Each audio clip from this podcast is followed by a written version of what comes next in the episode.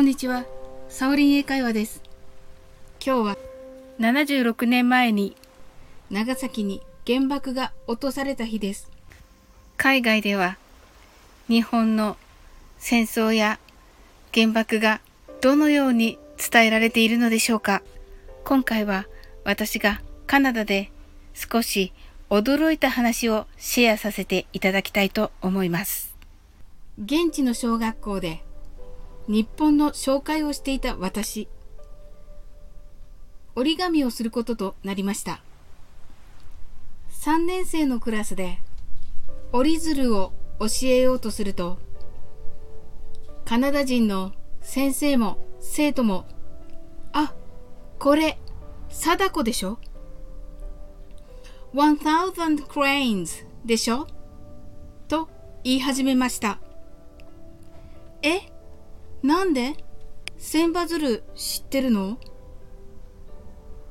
そして貞子ってあのテレビから出てくる幽霊と思ってしまい、今となっては本当に恥ずかしいです。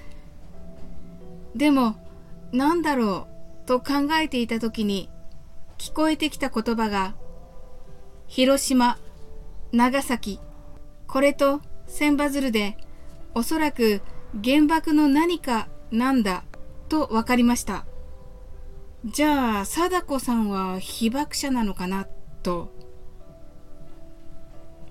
貞子の千羽鶴、貞子 and the thousand paper cranes はカナダ系アメリカ人作家の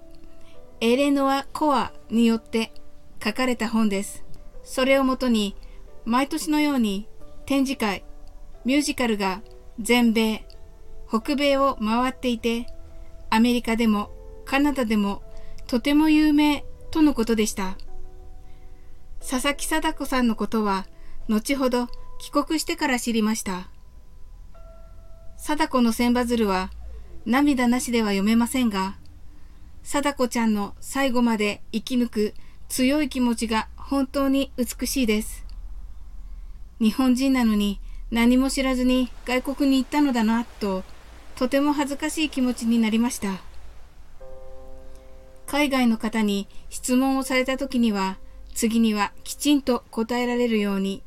広島のこと、長崎のこと、そして沖縄のこと、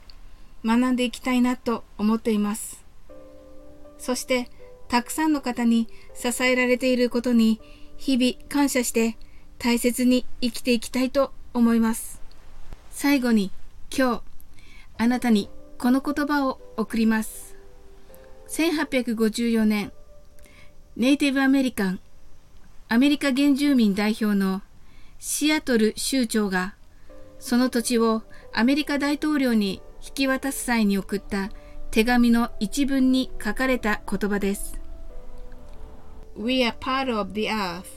and it is part of us. We are part of the earth, and it is part of us. 私たちが大地の一部であり、大地が私たちの一部だ。最後までご視聴いただきありがとうございました。